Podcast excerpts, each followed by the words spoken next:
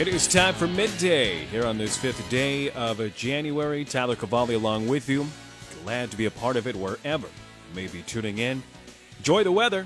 It's going to get a little colder, more seasonal like temperatures. We'll hear more about that in a regional ag weather update with Paul Perkins coming up in just about 15 minutes. Right now we're seeing 40s and 30s, 40s, 9 right now in Kimball.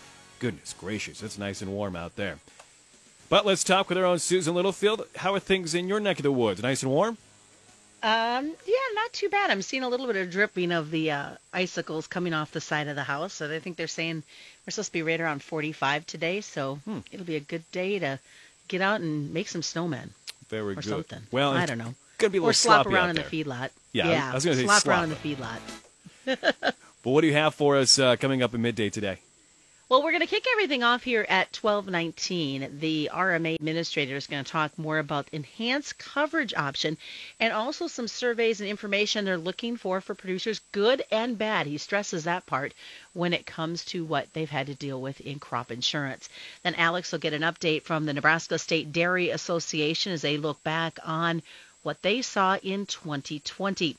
And then wrapping up everything will be Bryce at 117 as he looks at uh, talking with Adam Wegner, Director of Marketing for the Nebraska Beef Council, and they too will talk about success of a few campaigns of this last year. So that's a midday from the farm team. Okay, thank you very much, Susan. Sure appreciate it. Have a good one. You too.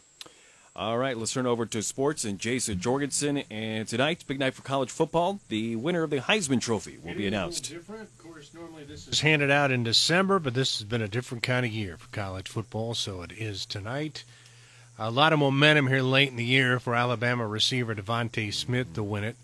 Uh, we've not seen a receiver win it since uh, big fan of the Huskers, Desmond Howard, won that back in 1991. Now, if I had voted, it'd be for Trevor Lawrence. You know, only because we haven't seen a receiver this solid in, in s- such a long time. DeVonta Smith and the numbers he's put up, and if you watch that uh, college semifinal game this past weekend, dude's legit. He's pretty good. And Alabama has two or three guys that are probably pretty deserving. There. Sure. So Well, and when was the last time? Again, I know they've said this before. Uh, that teammates have been in the top four for a Heisman race. probably two years ago with Alabama, but no, no, I'm just I'm not for Good sure. answer. But but you make a very good point. So It'll be interesting. Very- we uh, we will see. Uh, if you uh, missed it or didn't hear, no Nebraska basketball tonight against Purdue. That one's been scrubbed due to COVID. KU's back in action for the first time since they lost uh, over the weekend, and starting with their athletic events next week. UNK, they are going to hope to expand the amount of seating they can have for spectators. Uh, through the month of December for the basketball games, it was immediate family only. They're looking to open up next week. 25%, maybe around a, a thousand people might be able to check out Wow. the basketball games and with the uh, wrestling events coming up. Health and Sports Center is a good size. I would think you could uh, mo- You- spread you everybody could, out. Yeah. So All right. Very good. That'll be nice for them, I'm sure. All right, let's turn it over to Bob Brogan and Midday Business. And stocks looks like they're doing a little bit better today.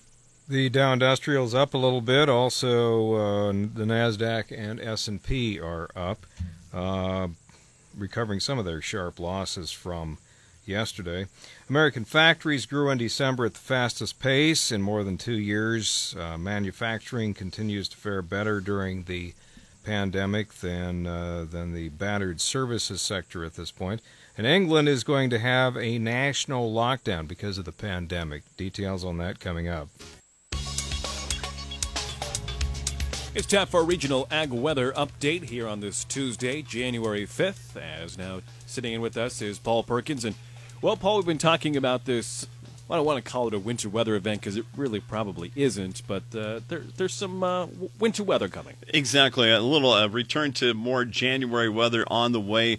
Uh, luckily, it won't be too bad, uh, too impactful of a system over the next few days. But, uh, but enjoy the nice weather while we do have it, because some changes are on the way. Basically. Well, Kimball right now is at 51 degrees. I mean, goodness, it's already warming up down in uh, Kansas area, Hill City area is looking around 50 as well. So, yeah, feeling nice and warm. Definitely uh, some westerly downslope winds helping in that warm up, especially in western areas of Nebraska and Kansas into northeast Colorado, where most of the temperatures are in the upper 40s to low 50s. Much of central and east Nebraska still uh, with temperatures in the upper 30s to low 40s. And a lot of these temperatures actually pretty close to what we usually see for daytime highs this time of year. Now, the Northeast region, that's kind of where they got a lot of the snow last week. Is that why they're not warming up as fast? Exactly, yeah, because especially to the north of Omaha, it's still at 29 and the Tekamah area. And uh, a lot of the snow still persisting across much of central and eastern areas of Nebraska, especially to the north of I 80. You really can't see it today because of the cloud cover that is kind of mixing with their sun today, but uh, where it is clear, that's still very prevalent in central and east Nebraska to the north of the interstate. So even after today and tomorrow, we're just going to be more seasonal like temperatures. We're not going to drop down to where we had teens and 20s as high as like last week. Exactly, and this is uh, actually the coldest time of the year, so we could Hmm. very well get to that, but it doesn't look like that will be the case over the next few well, let's days. hope not. Enjoy today because today our mildest day of the next seven with highs expected to top out 10 to 15 degrees warmer than usual thanks to a weak ridge of high pressure moving overhead. That's ahead of our next system. Precipitation chances start to increase from west to east later today through tonight with low pressure and a cold front tracking to the east. Some rain and snow is possible as early as this afternoon from western Nebraska into western Kansas. That precipitation could start out as rain before it transitions to all snow during the overnight as some colder air starts to mix in. This system, though, not going to be overly impactful due to a lack of moisture. Snow amounts expected to be less than an inch. Areas along and north of I 80 have the best chance of seeing amounts greater than a half inch. Areas to the south of I 80 more likely to see anywhere from zero to half an inch. So, once again, along and north of I 80, Best chance of seeing amounts greater than a half an inch of snow to the south of I 80, likely to see zero to half an inch of snow. We could see right around one to three inches of snow in far north central areas of Nebraska towards the O'Neill area. The precipitation is expected to taper off from west to east tomorrow afternoon. On the backside, we will see northwest winds tomorrow beyond the breezy to windy side with gusts of 30 to 40, causing some blowing some snow. Thursday through early next week, mainly dry as systems pass to our north and south. We may get brushed by a slight chance of some precipitation, but nothing major. Temperatures will cool to more January levels for tomorrow on into Monday. The typical January temperatures in this typically coldest time of the year not going to last long. Overall temperatures in Nebraska and Kansas expected to be at least slightly warmer than normal for Sunday through January 18th. Nebraska and Kansas precipitation expected to be near normal to slightly below normal for early next week. Those precipitation chances, though, increase by the middle of next week through the 18th to slightly above normal precipitation.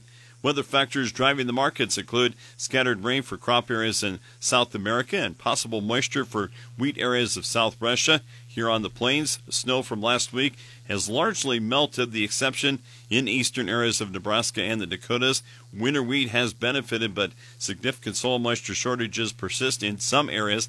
In the last month, the portion of the wheat crop rated very poor to poor in Nebraska did drop from 26% to 15%, and in Kansas, that wheat crop rated very poor to poor dropped from 22 to 17%. In the next several days, precipitation across the plains will be widespread but mostly light.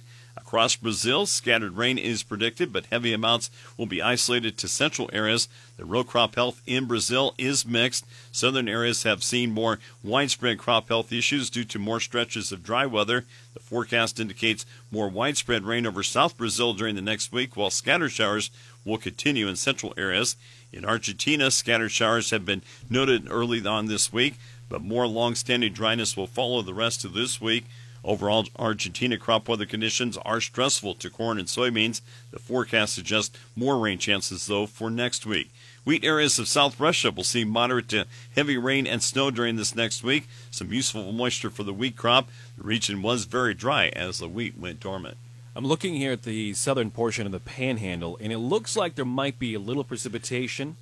Is that what kind of what you're seeing, or is that just cloud It- coverage? it's uh, pro- probably uh, maybe a few sprinkles, yeah, especially from about Oshkosh and Sidney to around the Julesburg, Colorado area, but probably not a lot of it making it to the ground since it's pretty dry currently. well, and this is not unexpected. We we figured it would develop in the west, and then obviously move to the east. Exactly, and a little more moisture is starting to uh, pick up ahead of steam, especially from about central Wyoming on into northwest Colorado. Okay. Well, so the moral of the story is enjoy today's weather because tomorrow and the rest of the week likely be more seasonal type temps. You bet. Back to more uh, reality check of January weather on the way here. All right, very good. Well, thank you. For more weather, where can you find that at? weather page, krvn.com. All right.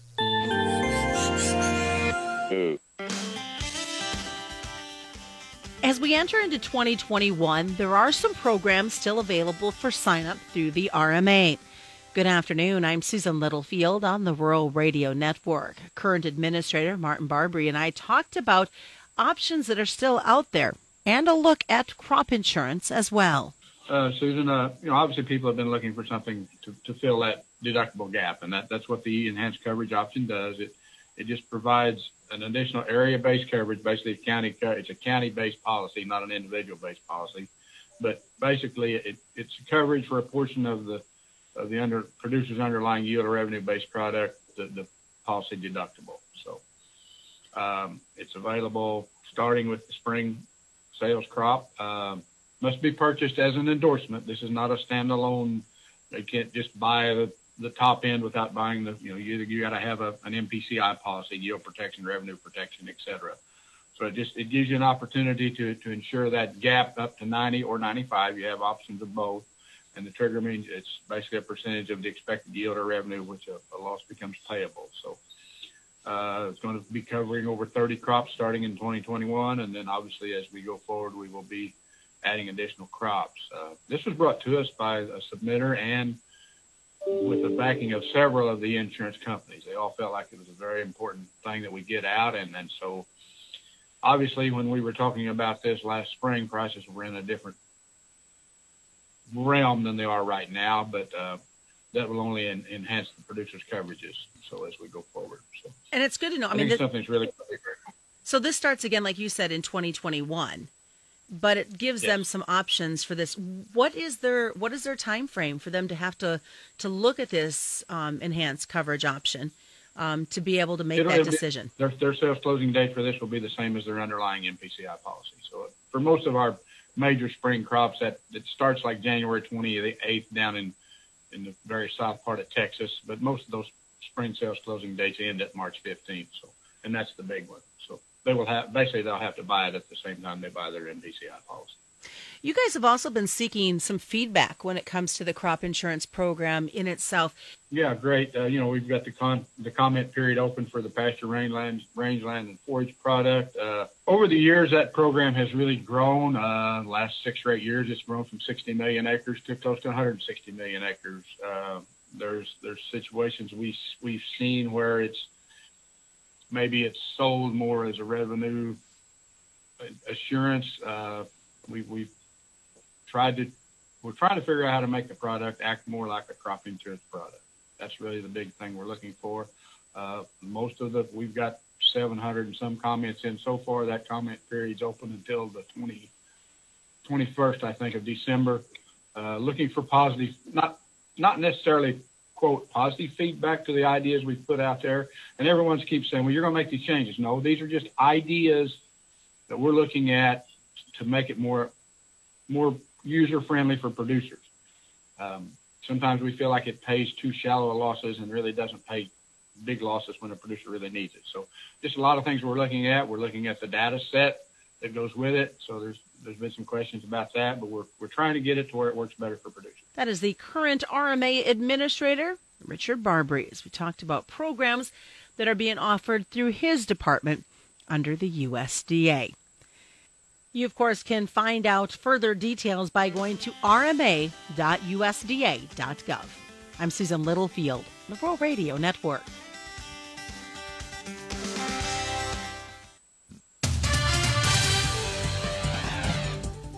It's time for midday sports. And Jason stepped back in the studio, and well, tonight Jason will know who is the, the Heisman Trophy winner. Yeah, first time in a while that the Heisman Trophy has not been handed out on a Saturday night in early December. Two Alabama teammates, quarterback Mac Jones and wide receiver DeVonta Smith, joined Clemson quarterback Trevor Lawrence and Florida quarterback Kyle Trask as the finalists. Smith has already become the first wide receiver selected as Associated Press Player of the Year, and now he's looking to become the first receiver to win the Heisman since Michigan's Desmond Howard back in 1991. We'll see how it all shakes out tonight. We'll see if having a couple of Alabama players there and as finalists if they kind of split the vote or how this all works out. Now, Mac Jones played really well, as did Kyle Trask. I don't think he helped himself by having all those interceptions uh, his last time out, but DeVonta Smith, and goodness, we all know about Trevor Lawrence.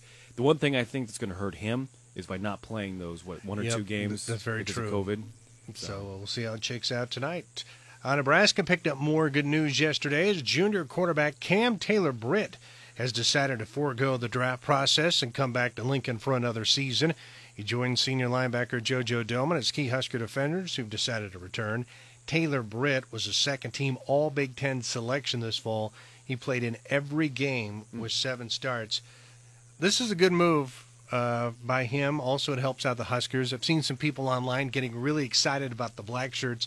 Let's pump the brakes a little bit. I mean, they, they were improved, but they still have a long way to go. But this will help next year. You bring, as you mentioned, JoJo as well over the weekend. Mentioned he's coming back, so having that experience, yeah, you're not going to be world beaters at that time, but uh, you know it's, it'll be interesting. It can't hurt. It's better than them not coming back. Kearney native Miko Maisner's headed back home to play football at UNK. Of course, he originally signed out of high school to play football at Princeton, but due to the pandemic, they didn't play last fall. Coming out of Kearney, he had scholarship offers from the likes of Liberty and South Dakota State. Iowa State, if you remember, also offered him a scholarship back in 2018. He'll certainly add some speed to an already deep Loper backfield. Can't wait to see him on the mm-hmm. edge, the speed option for the Lopers in the future. There will be no men's basketball game tonight between Nebraska and Purdue. The universities mutually agreed to postpone that one due to COVID. College basketball action tonight. Fourth ranked Texas returns home to face Iowa State, while sixth ranked Kansas is at TCU.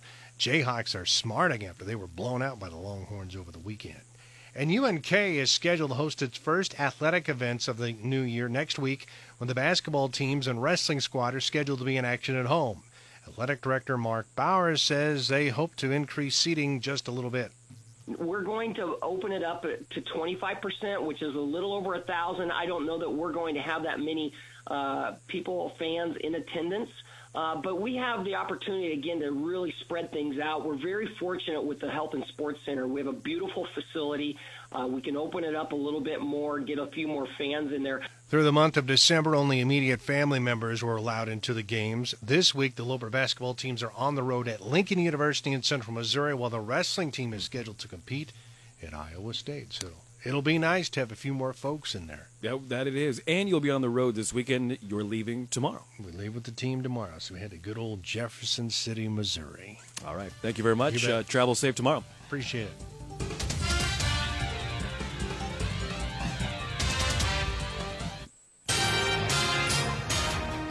It's time for midday news, and our own news director Dave Schroeder steps in. And well, good afternoon to you, Dave. Hey, good afternoon. Beautiful day today, and uh, it's just uh, just a great day to do things. It is, and this is an interesting story that you'll lead off with uh, with Nebraska Public Power District, but uh, trying to be green, I suppose. Yes, uh, Nebraska Public Power District has worked hard uh, over many years to uh, uh, add the uh, green energy to its uh, mix and so forth. And of course, they have a special project going uh, on south of Lincoln near the community of Hallam. So. Oh, okay. Well, Monolith Materials and Nebraska Public Power District plan to cooperate on a renewable energy project that could be one of the largest in the state's history. Nebraska Public Power District CEO Tom Kent says the agreement involves the utility providing 2 million megawatt hours every year, which would be enough to allow Monolith to power a proposed $1 billion expansion near Hallam with 100% renewable energy. Today, we're pleased to announce that we've signed a letter of intent with Monolith, which is poised to become the largest electricity consumer in the state, outlining our intention to procure sufficient renewable energy resources to generate approximately 2 million megawatt hours of electricity annually. This clean generation will, will, will create enough renewable energy certificates to match Monolith's annual energy usage and meet their environmental and sustainability goals. While NPPD will be adding significantly to our generation mix, our agreement will allow us to continue to maintain our highly competitive rates and top notch reliability. Well, Kent said the utility will seek proposals for wind and solar generation in March and expects to have agreements by September 1st. A company that makes and distributes automotive parts and racing products is opening a $300,000 square or make that 300,000 square foot distribution center in eastern West Virginia. Governor Jim Justice in West Virginia says the Speedway Motors Distribution Center in Kearneysville, West Virginia, will bring 25 jobs to that state. The Lincoln, Nebraska based company owned business plans to start hiring this month for jobs that includes human resources, warehouse, and maintenance. Speedway Motor CEO Clay Smith says the West Virginia location will cut shipping times for customers on the East Coast. The Nebraska legislature convenes at 10 a.m. tomorrow morning. Senator Matt Williams of Gothenburg. This starts a new biennium, so this is a uh, long session, a 90 day session. Each session that we have is part of a two year biennium, so we do a two year budget that we fine tune during the, the second year, but we kind of go two years at a time. We elect uh, leadership for the body for a two-year period. So that's the speaker, chair of the exec board, and all of the committee chairmen. So we'll do that on the first day of the legislative session this year, and then get to work. Senator Williams serves District 36, which includes all of Dawson and Custer counties, along with the northern half of Buffalo County. That's a check of the latest in news. I'm Dave Schroeder on the Rural Radio Network. Thank you very much.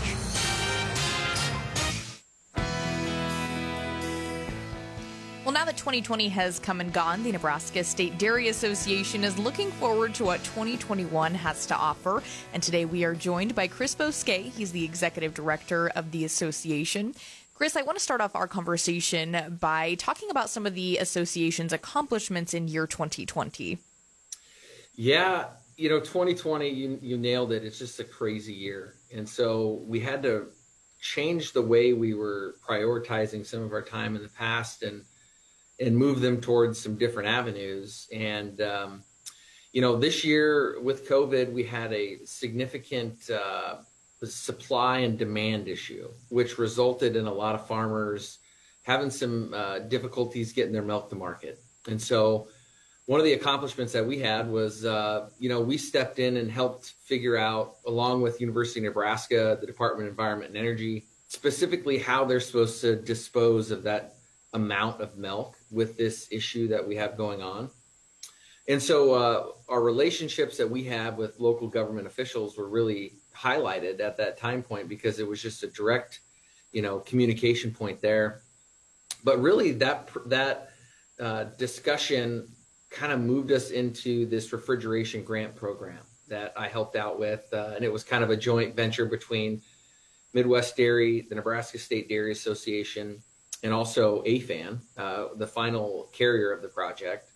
And so, uh, you know, we were able to utilize our relationships with the uh, state and local governments to basically help out food banks in need throughout the state of Nebraska. AFAN was the one that really took that project over and carried it forward and the reach that they had uh, was incredible. It was over 40 organizations that got a $4,000 grant to buy refrigeration uh, or a freezer. And why that's important is because at this time of, you know, significant backlog of raw product, this was something that we uh, thought would take backlogged product, bulk product, or what have you, off the market to create room for for more processing capacity. And so, although it may have just been a small amount, uh, you know, it was able we were able not only to do that, but set up uh, local food pantries across the state of Nebraska to feed refrigerated products like fruits, vegetables, and obviously dairy, cheese, you know, refrigerated dairy products. And so it was just a win-win all around for that specific issue. And then uh, one of the other wins that we had was the livestock producer grants. You know, we were just like all the other ag groups, really uh, talking with uh, the Department of Agriculture on you know the significant need and, and what was happening with the milk price and, and why we needed some support from our state government with the COVID relief dollars. And uh, we are extremely happy to see that uh, Governor Pete Ricketts and uh, the Department of Agriculture and Department of Economic Development work together to get those uh, livestock producer grants out such is a huge help. I know our farmers. I got multiple calls from dairy farmers across the state of Nebraska that really appreciated those that funding coming in, and so really proud of those uh, accomplishments throughout the year. Well, Chris, you had briefly mentioned the role of AFAN in some of the association's projects throughout the year, and you've recently taken on kind of a dual role between AFAN and the association. So tell us more about this role and what it really means for you. I am extremely excited about it. Uh, I've been in in the AFAN role as their director of livestock development now uh, since November first, um, and and really how it all came about was our farmers really want to put the foot on the gas pedal when it comes to growth and development of the dairy industry. You know, it's uh, it's been a long project. The growth and development side has really um, been it's been tough, and so we, wanted to try something different. And uh, AFAN obviously has been a great partner with us throughout. You know, I think roughly 15 years since their inception, we've we've kind of had this Grow Nebraska Dairy Coalition, and so now I can I can focus on growing the dairy industry as a part of my full time job, which is something that I am extremely happy about. You know, um, it's it's it just the efficiencies between us, between the two organizations, and and what AFAN does and where the NSDA wants to go. The symmetry uh, really flows well, and uh, I couldn't be happier to help farmers not only in the dairy world but in the pork and the poultry and the beef world uh, add livestock to their uh, portfolio. And that's something that, as a kid who grew up on a farm who loved raising livestock, I'm extremely excited about.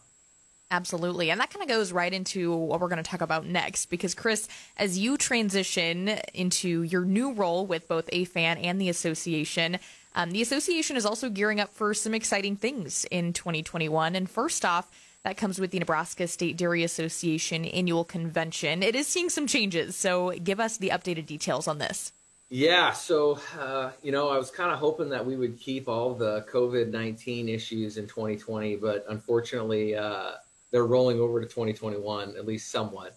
Uh, so we had basically a couple conflicting farm shows um, scheduled for the exact same time frame as our show. And so we ended up having to move our show back, uh, our convention back a, co- a couple weeks. And so now we're going to be holding it on March 18th uh, in Columbus, uh, Ramada Inn, same place, same time, same agenda. Still uh, a great event to go to. If you've never been, we welcome you. Uh, it's an opportunity for our, our dairy farmers across Nebraska to get together with our allied members and you know the people that really work hard and service the equipment and take care of our farmers throughout the year. So, and, and, it's also a, a, good opportunity for our dairy farmers to mingle with the people that are in charge of the boards that, uh, you know, the checkoff boards and the State Dairy Association boards. And we invite anybody and everybody that is interested in, in dairy farming to come along. So that was the big change this year. All right, great information. Once again, that'll be held March 18th at the same place, same time in Columbus, Nebraska. That again, Chris Boske joining us. He's the executive director of the Nebraska State Dairy Association. Broadcasting from the Nebraska Soybean Board Studio, which is brought to you in part by Nebraska soybean farmers and their checkoff, you're listening to the Rural Radio Network. I'm Clay Patton inviting you to take a productive visit to KRVN Cattlemen. 100% beef oriented, KRVN Cattlemen brings you expertise from across the plains in audio and video spotlights featuring industry innovators, handy Nebraska, Kansas, and cattle resources, including the inventory, cattle on feed, and slaughter numbers you need, plus hay reports for five states. You'll find a complete directory of upcoming auctions and private treaty sales. Click on the link for KRVN Cattlemen on the right front column of the homepage at krvn.com. With the business report for this Tuesday, I'm Bob Brogan. U.S. stocks are wobbling between small gains and losses a day after dropping to their dropping to their worst loss in months amid worsening pandemic and potentially market-moving Senate elections. The S&P 500 was three tenths of a percent higher in afternoon trading, and the majority of big stocks in the index were rising. Oil producers led the way as crude prices strengthened the market's moves are tenuous, though. The S&P 500 at one point lost all of an early morning rise, even after a report showed that U.S. manufacturing grew last month at its strongest pace since 2013.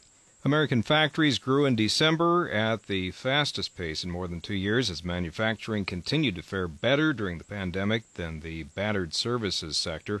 The Institute for Supply Management reporting today that its gauge of manufacturing activity rose to 60.7% last month, the highest reading since it stood at 60.8 in 2018. The activity gauge was up 3.2 percentage points from a November level of 57.5.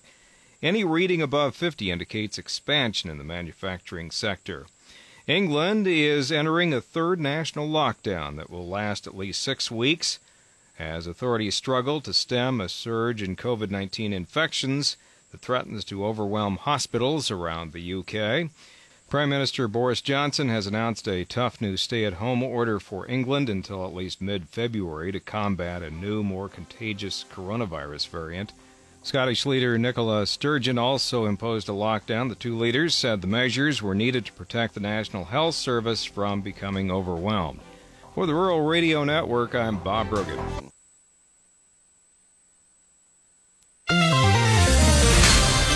Looking back on the success of the past year. Good afternoon to you on the Rural Radio Network. I'm Bryce Duskett reporting.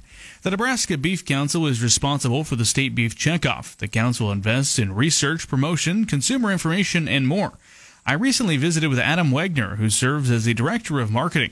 As we look back on 2020, the Beef Checkoff invested in a couple of new campaigns.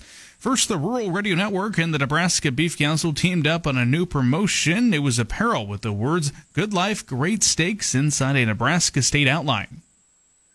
Yeah, those were a, a great uh, promotion that we did. It really, the, the Good Life, Great Steaks that you just mentioned, that came about uh, because during the pandemic, uh, there were some people that were struggling to find food. Um, course, the the supply chain issues that were going on, and there was there were people that were were really struggling. So we looked for a way that we could help out with that. As you mentioned, we we sold these shirts um, with the proceeds going to the food banks, and uh, the, the outpouring of that was uh, tremendous. We sold over 1,200 uh, shirts during that period. Uh, they were sold to over 20 different states. There was 200 different communities in Nebraska that received them, and uh, at the end of the day, we donated over eight thousand dollars to the food banks in Nebraska uh, to put more beef on on the tables of people that need it. So a really great promotion, and it was really two sided because uh, while it was a great cause, it also helped uh, promote the beef industry here in our state. And I, I, really enjoy still seeing those shirts float around uh, different events and different places that we travel. Another campaign was quite successful over the past year. It was called United We Steak. Uh, on the on the national side of things, the United We Steak campaign was rolled out this summer, and is really just kind of a way to uh, emphasize that um, you know everybody can get behind the idea of enjoying beef during the summer, uh, get behind the grill, even though we may not be going places or uh, spending time with family and friends. Uh, we can still get behind the one thing, which is our love for beef.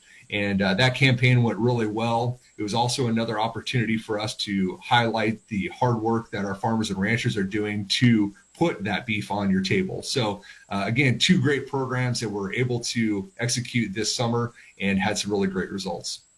Well, 2020 dealt plenty of challenges to producers, organizations, and consumers alike. Adams says there was still quite a bit to be grateful for and to celebrate over the past year.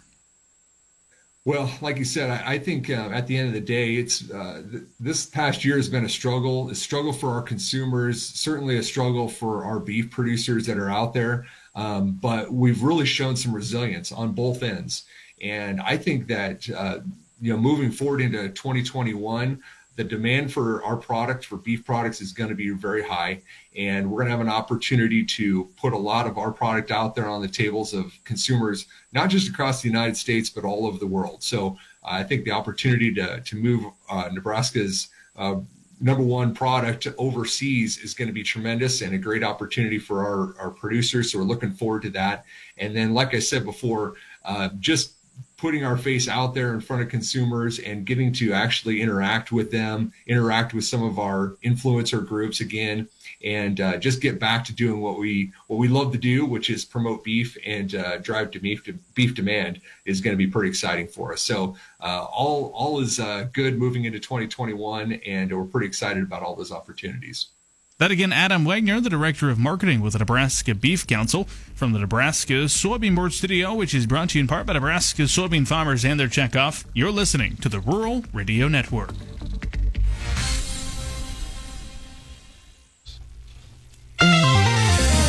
Clay Patton on the Rural Radio Network as we talk with John Payne, Senior Marketing Analyst with Daniels Ag Marketing in Chicago and publisher of the newsletter This Week in Grain. John, a strong upward day across the entire grain complex being led here by the soybeans. However, with the sharp price increases we are starting to see, even if we get positive news from this WASDE report next week, are we overpricing what could be possibly still good news?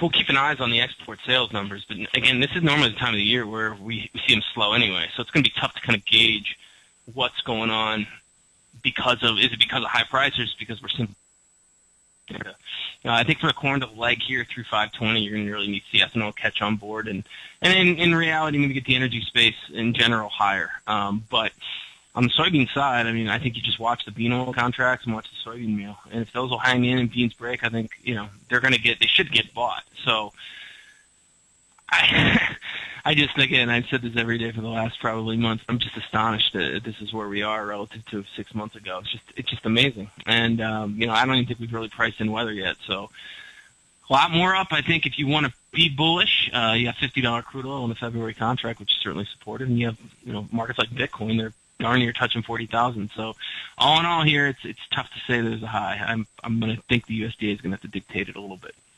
Now, does it kind of come back to that old rhetoric? Where do we start looking for these breaks to have an opportunity to step back into this bullish market? Well, I personally would look at deferred contracts. I, I think, you know, stop trading the March. If you've made money in the March, maybe you want to step out. That's fine. Step out and maybe go out into September. You know, you're going to catch some discount there and probably a little less volatility as well. And if the market surges, you know, SEP isn't going to be left in the dust, I imagine.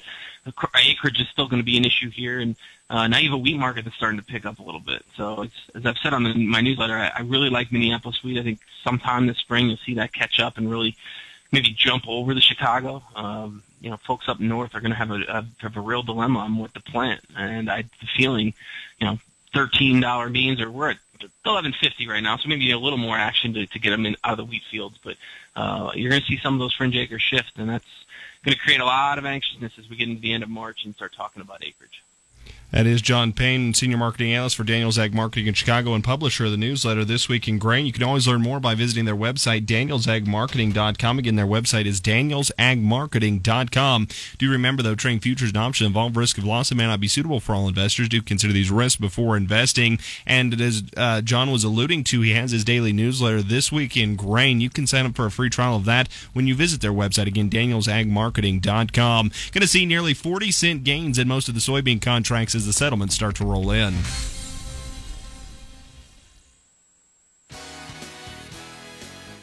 All right, thank you very much, Clay. That'll wrap up this Tuesday edition of Midday. If you missed anything or want to go back and listen to any of the segments or conversations, you can listen to our Midday podcast sponsored by Devaney Motors at krvn.com.